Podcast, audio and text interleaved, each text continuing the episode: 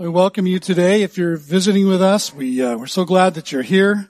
Um, and uh, if you happen to if you happen to be new visiting with us today, or you missed last week's message, um, allow me to uh, very quickly bring you up to speed. Um, there's a missionary team together uh, in um, Philippi, Macedonia, the apostle Paul, uh, who was once a persecutor of the church, who had an encounter with the risen Jesus Christ uh, that entirely transformed his life. Uh, another man named Silas, who was a prophet. Um, a guy named Luke, who happened to be a physician, is also part of this missionary team, and he's uh, narrating this entire saga for us through the Acts of the Apostles. And then uh, a young protege of Paul's, whose name is Timothy, uh, four men on a missionary team. And they're in the city of Philippi, which is in Macedonia. Macedonia is what is now northern Greece. And uh, while they were in the port city of Troas, uh, which was to the east across the Aegean Sea on the west coast of what is now Turkey, um, the apostle Paul had a vision in the night, uh, a, a, dream, I would guess, in which a, uh, he saw a man from Macedonia standing and calling out to him, urging him, come over to Macedonia and help us. The uh, missionary team had been a little puzzled about what it was that God had for them next. Paul went and shared this vision with his team. Um, consulted together. Together they concluded that it was the call of God. And, uh, so they got on a ship. They sailed westward across the Aegean Sea to Macedonia and uh, from the city of Neapolis made their way inland to the city of Philippi. And while they were there, Paul and his team met a slave girl who was possessed by a demon that enabled her to tell fortunes. She earned a great deal of her, of money for her owners, and this slave girl and her um, entered demon, joined Paul and company and followed them around as they attempted to evangelize the city of Philippi. And uh, Luke tells us she followed them for many days. And as she did, she incessantly cried out, These men are servants of the Most High God who have come to show us the way of salvation. Eventually, Paul became deeply affected, grieved, annoyed, uh, not only at what she was shouting, but also, I think, at the plight of this young girl. Uh, I've reflected a lot this week on who this young girl might have been. The language that Luke uses here in the Greek, uh, original Greek is, uh, indicates that she was probably a young teenager. Uh, we observed last week that she was twice enslaved, once to her slave masters, um, but also uh, enslaved to the demon that lived in her, spoke through her, manipulated her, controlled her. And I think that her words and the frequency and the manner in which she spoke those words became an annoyance to Luke and company, yes, for sure, but but I have to believe more deeply that the enslaved, exploited condition of this young girl, this young life grieved his heart. Uh, this girl was somebody's daughter. She was somebody's sister, perhaps. And who knows how she ended up in slavery. And who knows how she ended up possessed and controlled by a demon. But I have to believe that Luke's response was not just irritation, not just annoyance, but grief. And that's wrapped up in the word that Luke uses here. Grief over her condition. And so he turned to the demon. He commanded the demon in the name of Jesus Christ to leave her. And it did. She was delivered from its control, became a follower of Jesus. As, as we were singing that last song, I was thinking about this young girl. Uh, once I was broken, but you loved my whole heart through. Sin has no hold on me. Your grace holds me now. Healed and forgiven. Look where, look where my chains are now. And as consequence of that action, the girl's owners, her handlers, were of course deprived of the income that she had brought to them, and they were ticked. They were angry. And so they seized Paul and Silas, they dragged them to the agora, the marketplace, which was the public meeting place. They brought trumped up accusations against them to the rulers of the city that, that these Jews were disrupting the city, that they were promoting, advocating customs illegal for Romans to practice. They were attacked by the crowd. They were stripped naked. Uh, Roman soldiers beat them with rods all over their bodies, brutally beat them, and then threw them into the prison in the most secure of cells with their feet fastened in stocks. And it's in that prison cell that we pick up the story today in Acts chapter 16, beginning of verse 25. Would you stand with me and let's read it as is our custom, read it aloud together. About midnight, Paul and Silas were praying and singing hymns to God, and the prisoners were listening to them. And suddenly there was a great earthquake, so that the foundations of the prison were shaken. And immediately all the doors were opened, and everyone's bonds were unfastened.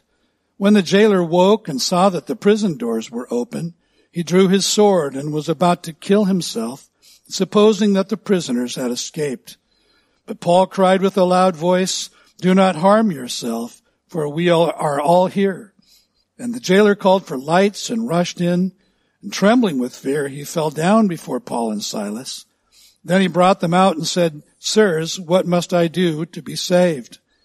And they said, believe in the Lord Jesus and you will be saved, you and your household. And they spoke the word of the Lord to him and to all who were in his house.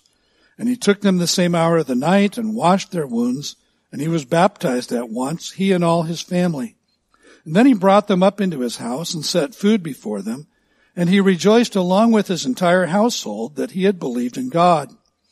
But when it was day, the magistrates sent the police saying, let those men go. And the jailer reported these words to Paul, saying, The magistrates have sent to let you go. Therefore come out now and go in peace. But Paul said to them, They have beaten us publicly, uncondemned, men who are Roman citizens, and have thrown us into prison. And do they now throw us out secretly? No. Let them come themselves and take us out. The police reported these words to the magistrates, and they were afraid when they heard that they were Roman citizens. So they came and apologized to them, and they took them out and asked them to leave the city. So they went out of the prison and visited Lydia, and when they had seen the brothers, they encouraged them and departed. This is God's word. You may be seated.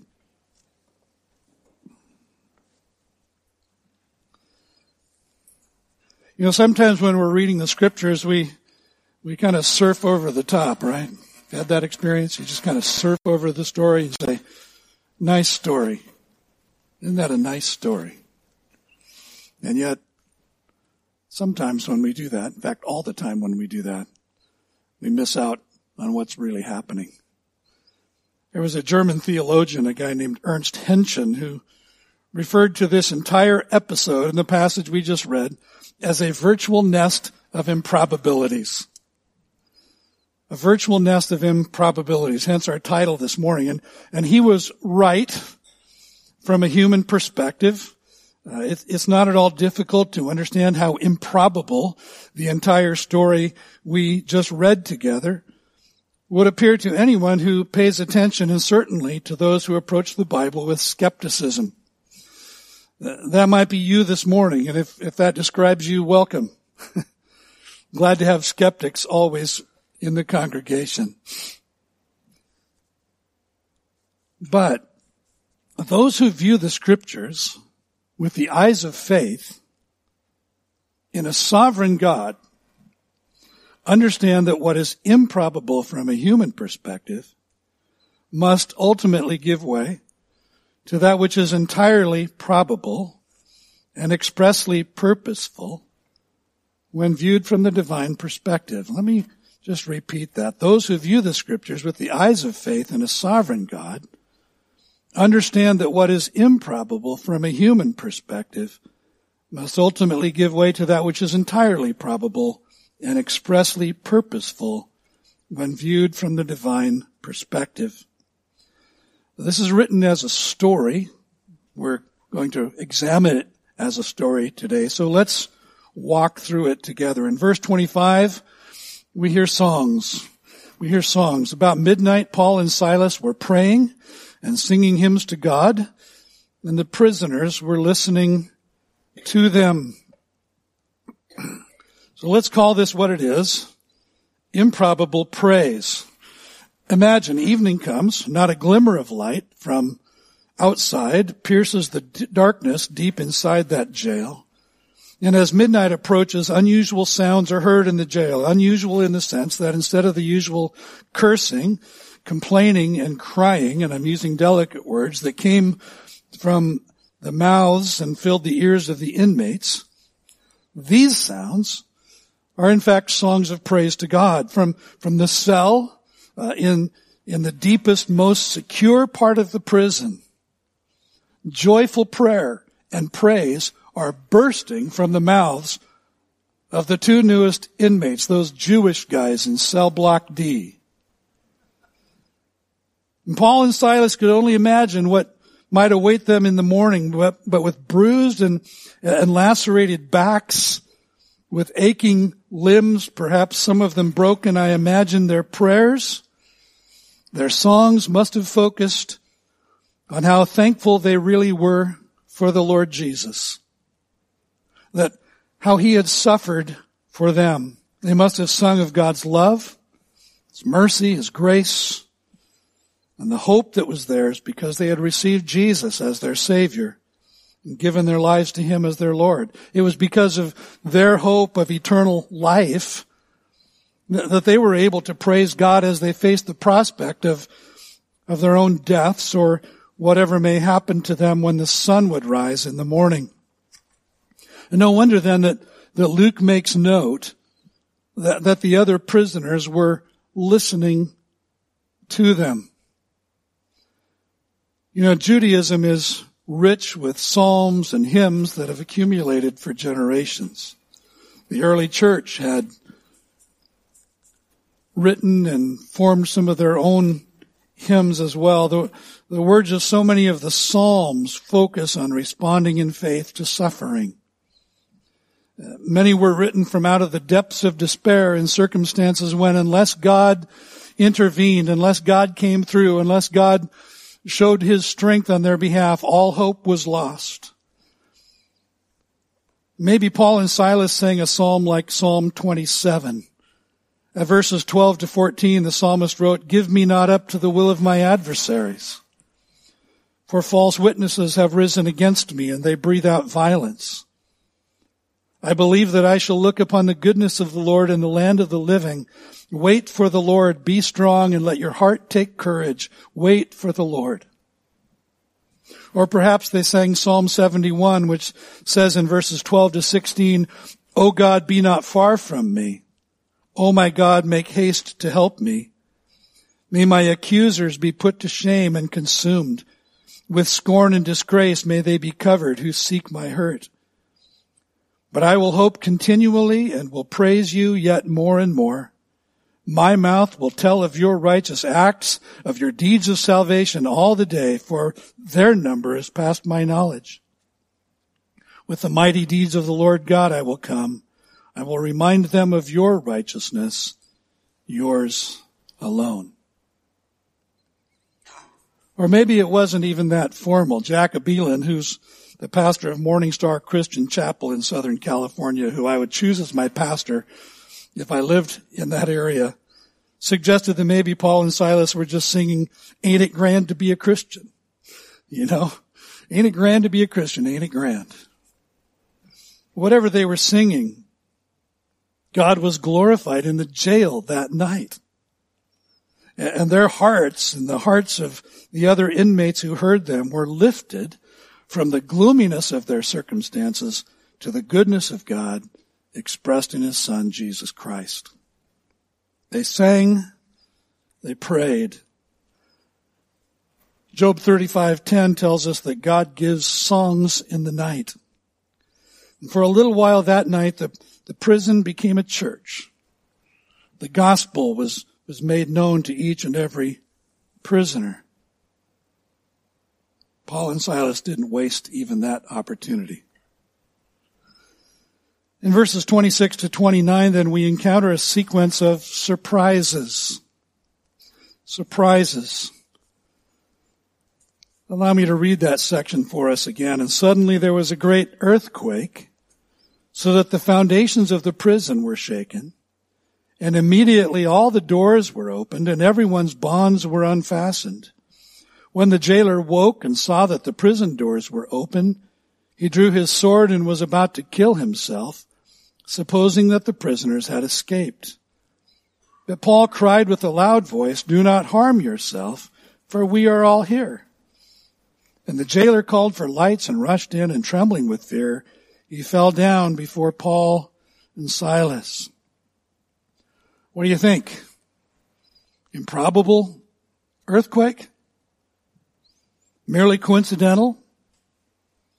Or the direct purposeful action of a sovereign God? You're reasonable people. You decide. And as you're deciding, recall that there was also a major earthquake while Jesus hung on the cross outside of Jerusalem. Scripture records that that earthquake was so powerful that it opened the tombs in Jerusalem. Was that a coincidence? Or did the sovereign creator God send that earthquake? You know, we've already seen on two occasions when apostles were imprisoned and an angel broke them out. The first was in Acts 5 when an angel of the Lord came and opened the prison doors and brought Peter and John out, instructed them to go stand in the temple and speak to the people all the words of this life. On the second occasion in chapter 12, Peter was imprisoned.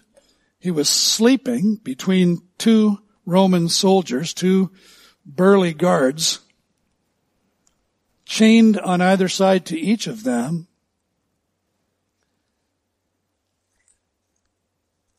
And Luke says that uh, an angel came and stood next to Paul, or to Peter rather on this occasion. And a light filled the prison cell.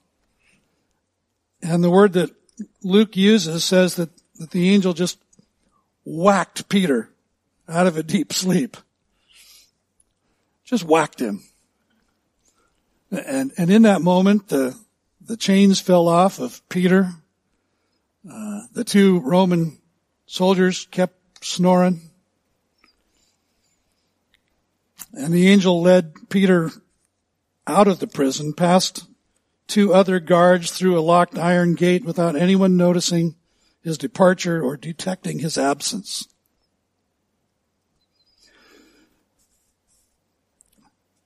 So perhaps the earthquake in Philippi that night wasn't so improbable after all. God seems to know how to break his people out of prison when he wants to. Hold that thought because it's past midnight and the jailer, himself having been shaken out of a deep sleep by the earthquake, begins to quake in terror as he sees that the doors to the prison are open and swinging on their hinges.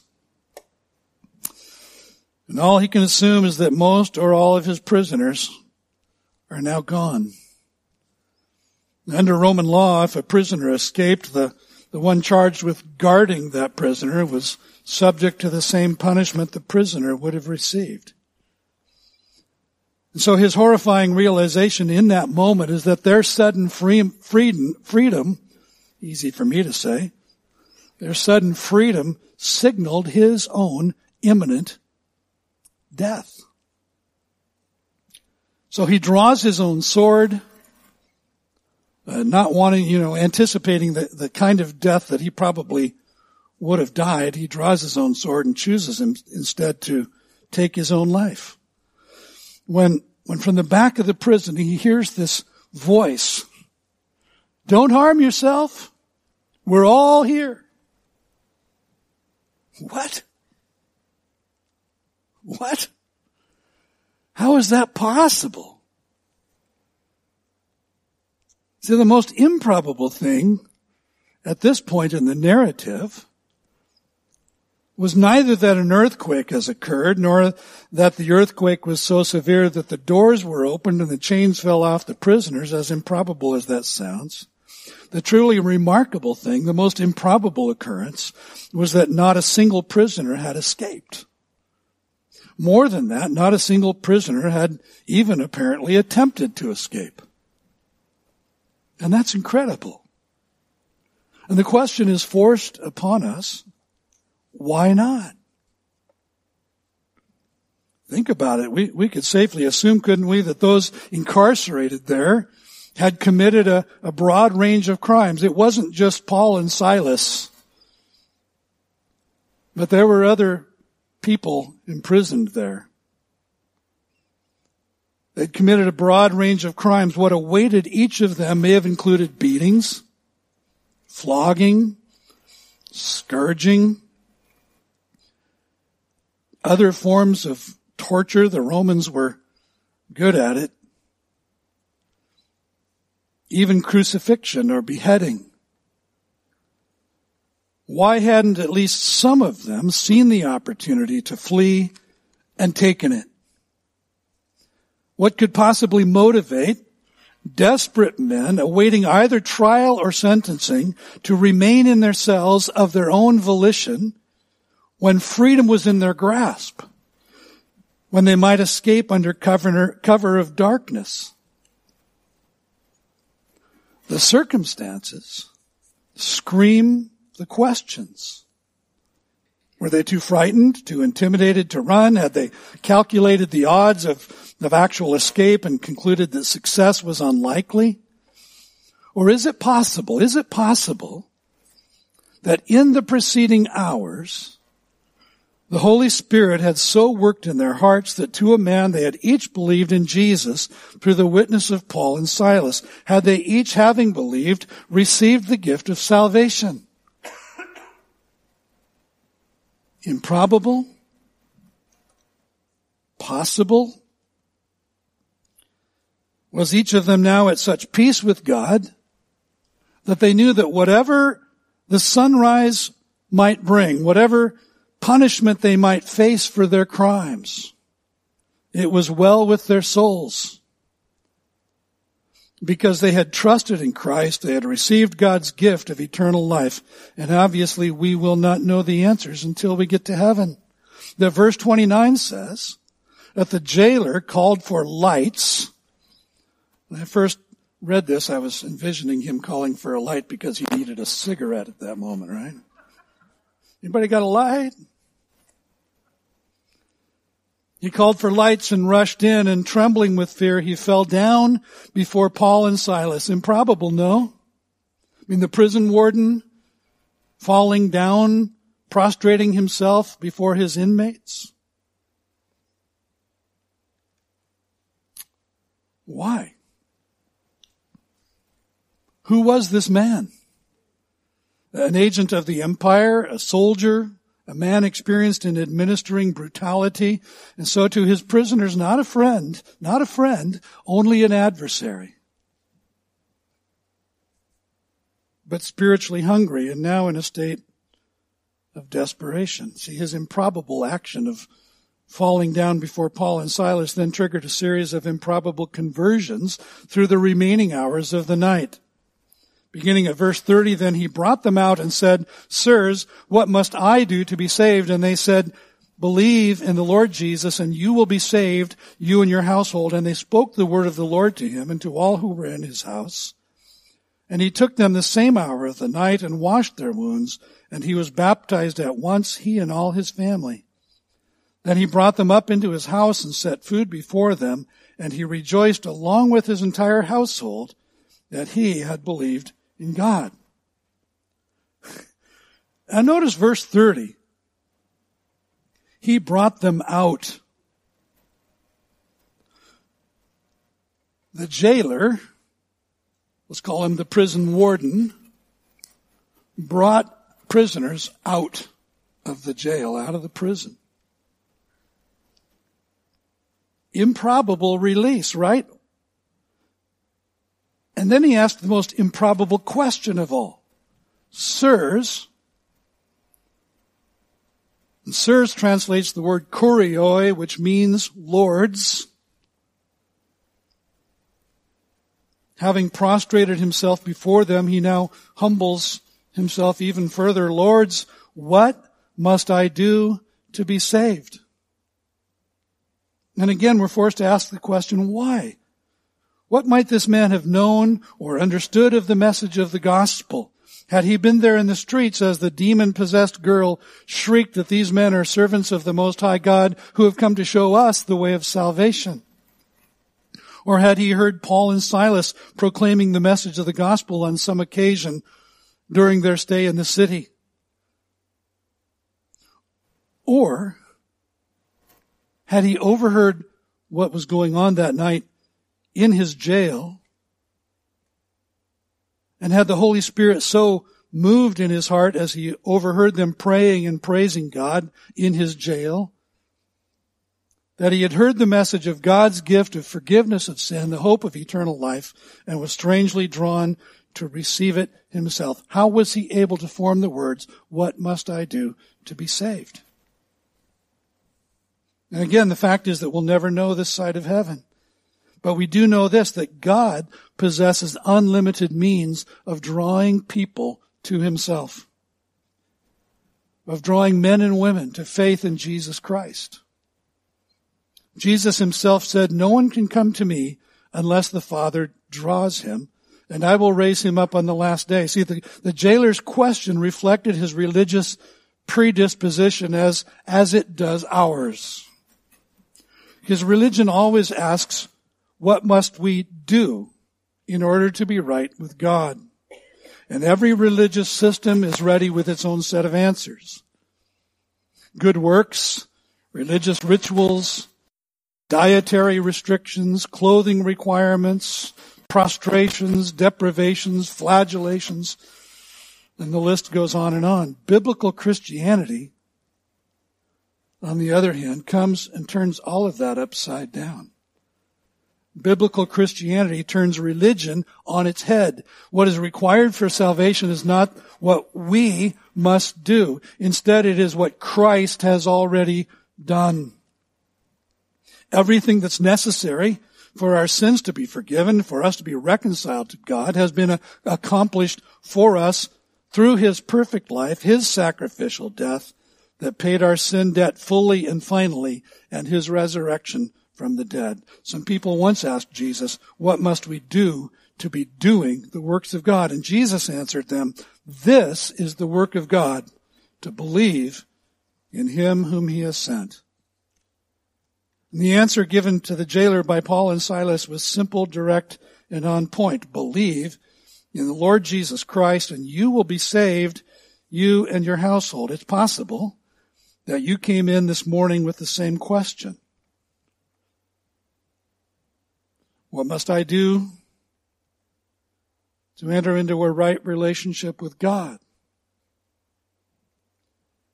To be acceptable to God? And the answer is nothing. There's nothing more to be done. Simply believe in Jesus. Well, what does that mean? To believe in Jesus is a transfer of trust. Most of us have been conditioned to believe that, that what's required for our salvation is religion, religious affiliation, religious rituals, religious activity, good works, morality, and the list goes on.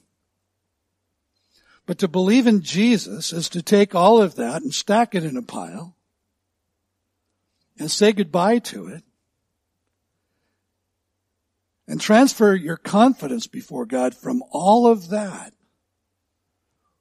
over to what Christ has already accomplished on your behalf at the cross.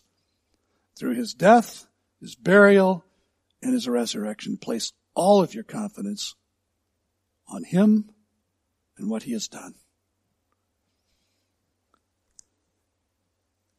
The apostle Paul would later write to the church in Rome, if you confess with your mouth that Jesus is Lord and believe in your heart that God raised him from the dead, you will be saved. For with the heart one believes and is justified, and with the mouth one confesses and is saved. Now notice what happens next. Having answered his question, Luke tells us that Paul and Silas, at this point outside of the prison, spoke the word of the Lord to him and to all who were in his house. And I take that to mean that, that Paul took the opportunity to, to teach them more deeply the message of the gospel and its implications for those who believe.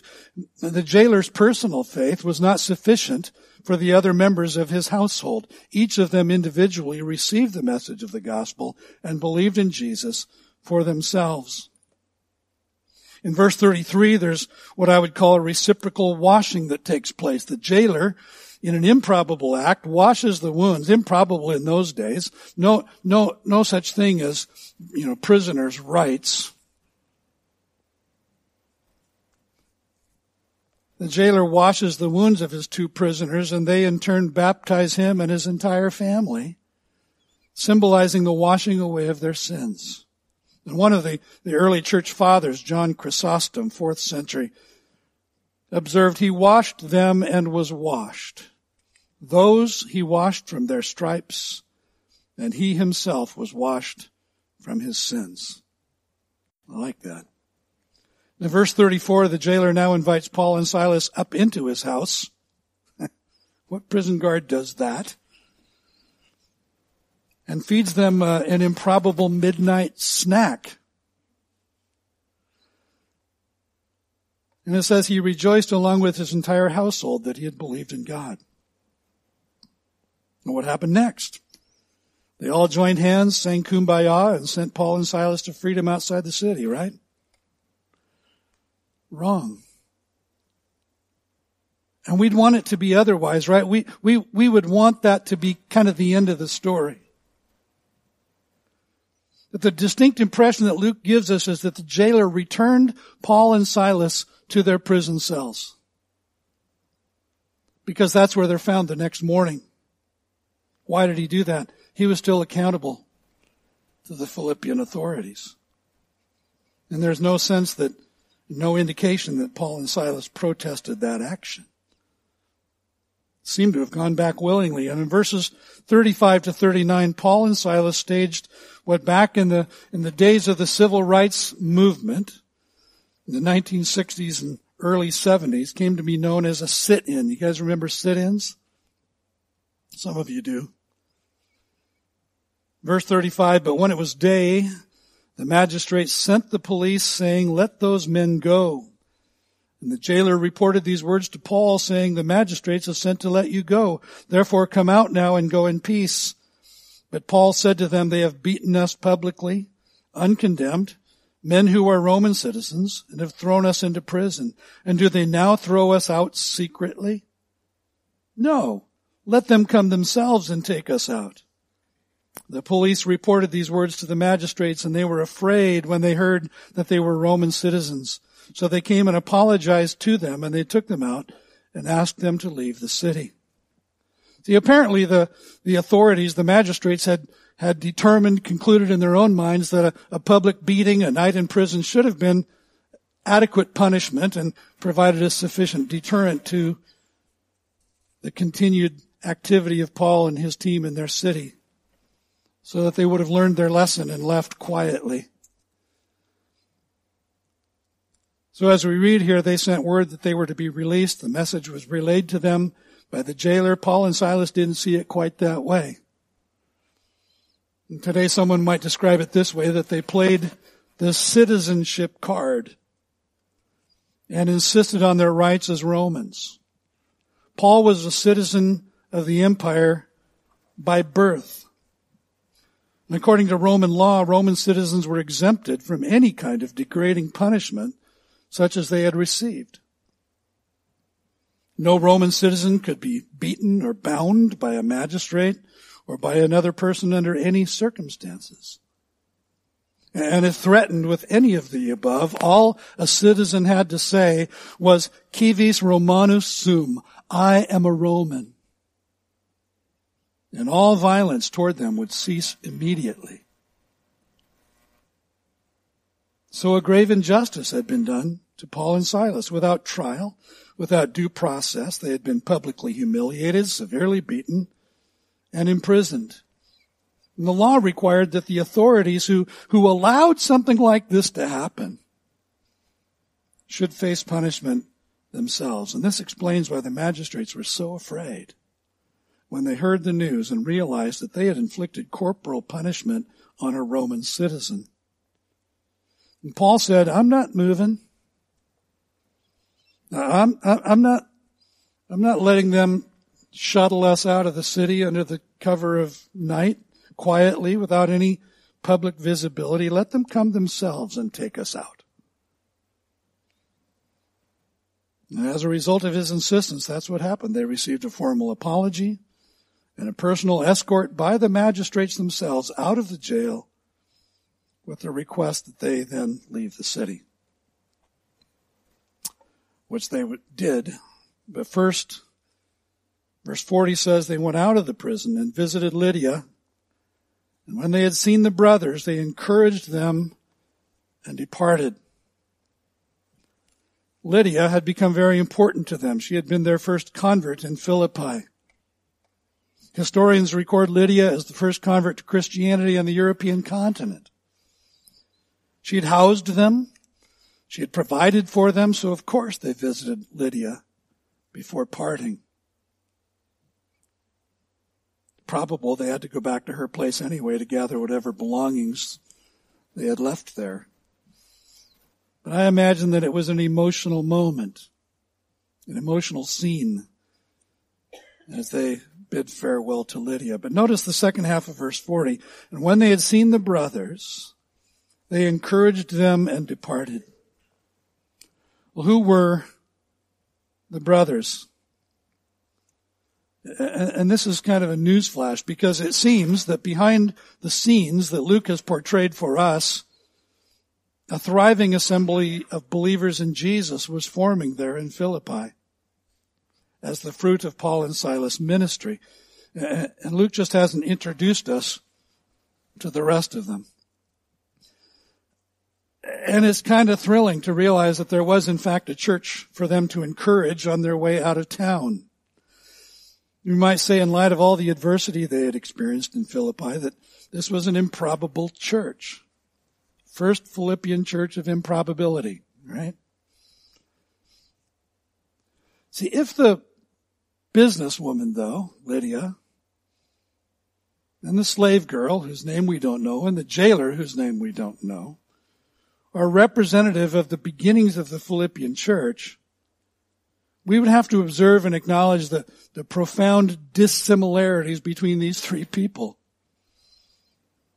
For example, consider the difference in their national or ethnic backgrounds. Lydia was a native of the Roman province of Asia, on the other side of the, uh, of the Aegean Sea, what's now Turkey. We might presume that, that the slave girl was a resident of Macedonia, except for the fact that slaves were trafficked from all over the empire. The jailer was most likely a Roman soldier, whether retired or active duty, perhaps a Roman himself, an Italian. Although again, the Roman military included men from all of the countries that, that the Romans conquered. But here's what we can assume, I think, that, that each of them was of a different ethnicity and brought up in diverse cultures. They, they shared a political identity in the Roman Empire, but their deeper unity was found and experienced in Christ. We might also think of the differences in their socioeconomic backgrounds. Lydia, we know, was a, a wealthy woman, a successful businesswoman who, who owned her own large home, seems to have been the head of her own household, the slave girl, on the other hand, came from the extreme other end of the socioeconomic scale, the other side of the tracks. She owned nothing, had known nothing but being owned. And everything she had previously earned had gone to her owners. The jailer may have represented the middle class, neither rich nor poor. The examples of diversity in the Philippian church might have been extensive. And together, these new believers from starkly different ethnicities, different cultures, different walks of life formed a radical new community of believers in Jesus and found their unity in Him.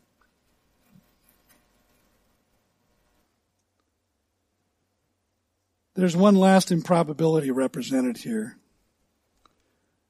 which is, I think, the greatest improbability of all. And that is Paul's improbable choice of suffering. Suffering. See if it's true that Paul and Silas could have put a stop to the beating and imprisonment that they suffered by simply shouting, I'm a Roman. Then why didn't they? Why didn't they? And adding to the mystery is the fact that when we come to Acts 22, we will read of an occasion when Paul did that very thing when he was about to be flogged in Jerusalem and was immediately released. Why not here in Philippi?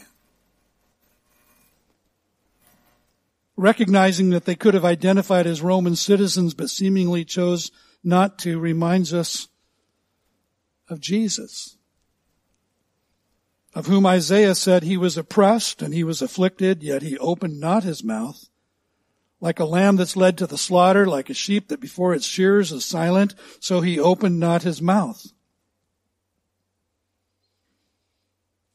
Isaiah wrote those words 700 years before Christ, and, and as we read the account of Jesus' trial and sufferings in the Gospels, we know it came to pass. He opened not his mouth. We saw last week that as Paul wrote later to this church in Philippi, he expressed his personal goal in life, which included that I may know him and the power of his resurrection and may share his sufferings, becoming like him in his death. Paul grasped the necessity of being identified with Christ, not only in his victory and his glory, but also in his suffering. It's all true. But to which end did he make the improbable choice of suffering in Philippi rather than demanding his rights as a Roman citizen? It's pretty clear that Paul was not averse to suffering for the sake of the gospel, for the name of Jesus. But we can be equally confident that Paul did not embrace suffering just for the sake of suffering. There's no indication anywhere in the rest of the New Testament that Paul was self-destructive, that he was masochistic, deriving some perverse pleasure out of pain. And someone might say, well, if he hadn't been in the jail, he wouldn't have led the jailer and his family to faith in Jesus. Well, that's true. But Paul wasn't all knowing. He couldn't have predicted or anticipated any of the events of that night. We might inquire whether Paul and Silas saw themselves setting an example for those in Philippi who had believed in Jesus through their preaching uh, and upon whom suffering, persecution would inevitably come. Or whether by their experience they might subsequently secure a measure of protection for the Philippian believers who might otherwise have suffered a backlash upon Paul's departure from the city. And each of those scenarios is speculative, of course. And the truth is that this is yet another question to ask of Paul and Silas someday in heaven. But what can we say? when we remove all of the speculation and entrust ourselves only to what the scriptures tell us. What we're actually able to observe taking place because Paul and Silas on this occasion chose suffering. And I can think of only one thing. I can only see one thing in the text. And that is that they proved and demonstrated the presence of God with them in their suffering and in their imprisonment. Remember God promised in Deuteronomy 38, I will never leave you nor forsake you. And, and, and through the, said through the prophet Isaiah, but now thus says the Lord, he who created you, O Jacob, he who formed you, O Israel, fear not, for I have redeemed you. I have called you by name. You are mine. When you pass through the waters, I will be with you, and through the rivers, they shall not overwhelm you. When you walk through fire, you shall not be burned, and the flame shall not consume you. For I am the Lord your God, the Holy One of Israel, your Savior. Promising his disciples the abiding presence of the Holy Spirit with them, Jesus, Jesus had said, I will not leave you as orphans. I will come to you.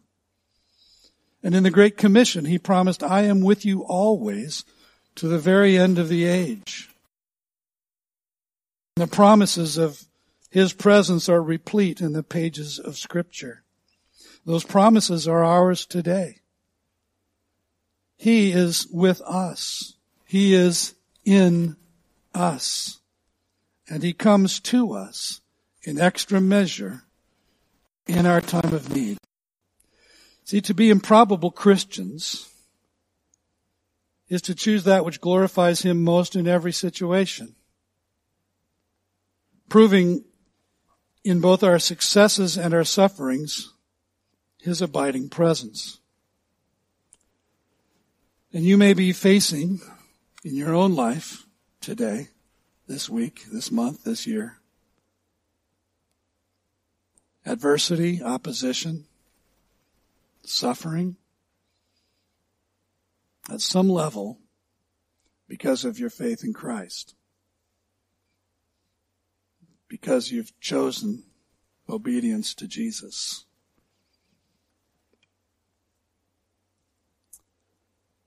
And if that's you, then this sermon is for you. We too can sing songs in the darkest night. When we pass through the waters, when we walk through the fire to our great God and Savior, acknowledging and celebrating His presence, His power with us, in us, and through our rejoicing in the midst of suffering giving thanks, not complaining, not crying, but expressing gratitude. We can make him known to those whom he draws near enough to hear. Let's pray. Lord, thank you. Thank you for this text. Thank you for the lives of these men who entrusted themselves to you, not knowing what their suffering might lead to, but trusting in your plan and in your purpose and choosing to demonstrate in the midst of difficulty, in the midst of persecution and suffering, that you really are present, that you really are powerful, that you really are a sovereign God. And thank you that because of Christ, in the midst of the most intense suffering, we have the hope of eternal life. Impress these things upon us, we pray. In Jesus' name, amen.